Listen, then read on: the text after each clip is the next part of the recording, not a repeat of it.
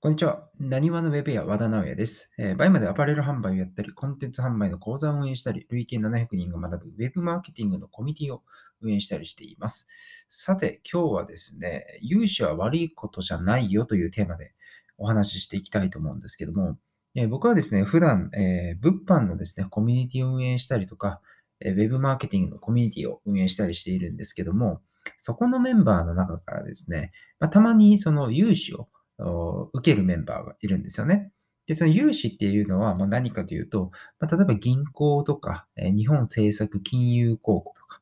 そういったあところからお金を借りるっていう方法ですね。で、そしてそのお金をもってして、え新しい事業を始めたりとか、まあ、今の事業にまあ、お金を入れることでね、えー、なんか人件費に使えるようになったり、広告費に使えるようになったりして、事業を拡大していくものなわけですけど、意外とですね、この融資に対して、えー、悪いイメージがある方が多くて、こと僕がやっている物販ビジネス、まあ、バイマというものをやってるんですけども、この世界においてはですね、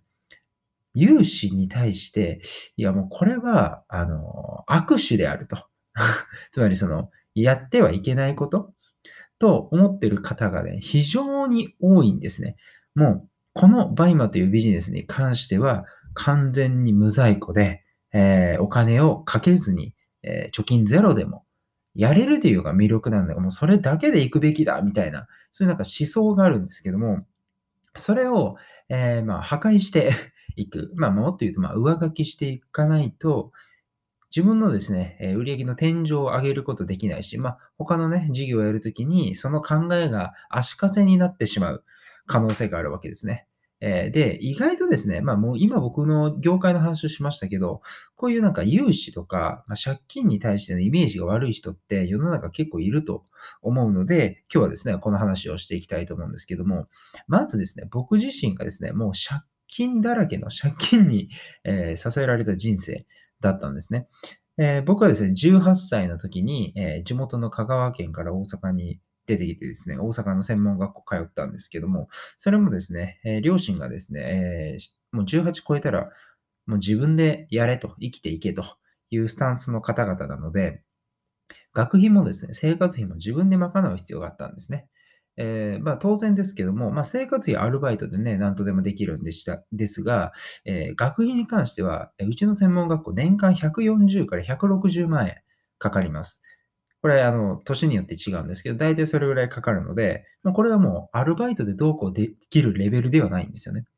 で、えー、世の中にはですね、奨学金というものがありますけども、奨学金もですね、有利子と無利子というものがありまして、無利子ですと、マックス借りてもですね、この年間140万円は借りることができないんですよ。一番上の金額でも、えー、そんな月十何万円支給されるコースはないんですね。だけど、有利子では一番上が確か月12万円、えー、ですね、え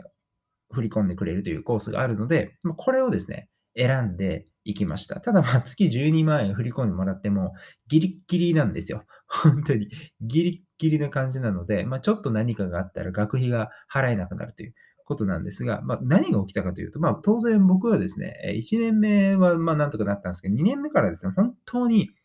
お金がなくてですね、えー、アルバイトも、まあ、学校が忙しすぎて、ちょっと減らすしかなくて、あとパソコン買ったりとか、あなんかソフトウェア買ったりとか、まあ、勉強にね、必要なことやってると、普通に学費足らなくなってですね、これはやばいと思って。で、そこから、まあ、僕は、あの、事業をね、始めたわけですけど、事業もですね、当時僕19歳、20歳なので、何の知識もないわけですよ。ビジネスやったことないですし。じゃあ学ばないといけない。でもこの学ぶお金もまだないんですね。マーケティングなんて知らないし、もう事業スキル、もう事業のアイディアなんてもう全くないんですよ。だから僕は何をやったかというと、えー、いろんなあ日本中のですね、セミナーとかね、勉強会と言われるものに、えー、大阪からね、夜行バスで行って学んだりだったり、あとはまあオンラインサロンとか、あとはコミュニティ。っていうものに参加させていただいて、そこでビジネスを学ばさせて、えいただいたんですね。で、その時のお金どうしたかというとですね、えー、また借りました。はい。どこでお前借りたんだよっていうところなんですけども、当時の僕はですね、もうとんでもないことをしてたんで、クレジットカードのリボ払いとか、えー、あとはアコムとか、アイフルとか、プロミスとか、そういったところも使ってですね、えー、お金を借りて同行したわけですね。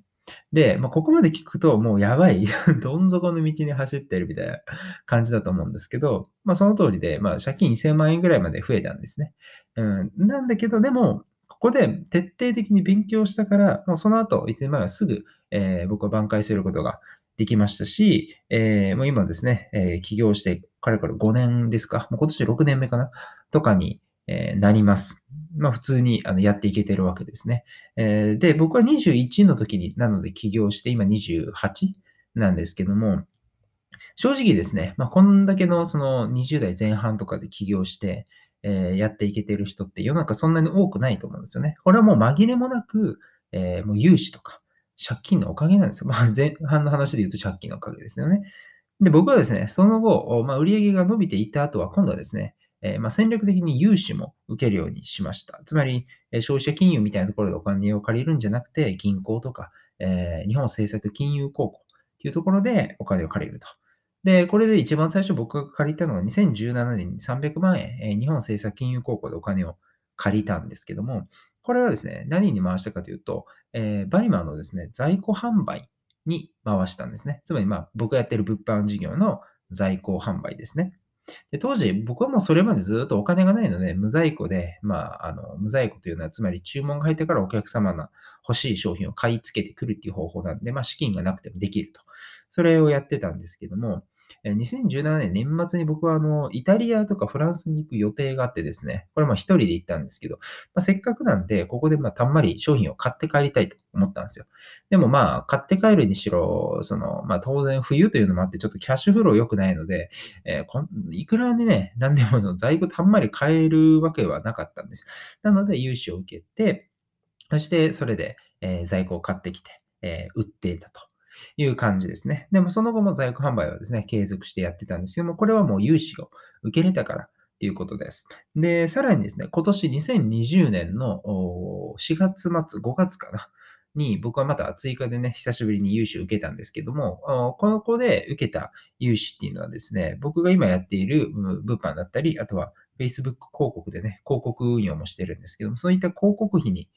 えー、増やす、あの回せるようにっていうことで、えー、借りました。で、現にですね、もう今月にどれぐらい10万円ぐらいかな。ずっと使っているっていう感じになるんですけども、そんな風にですね、えー、まあ、戦略的に使っていくことで、えー、ビジネスをね、えまあ、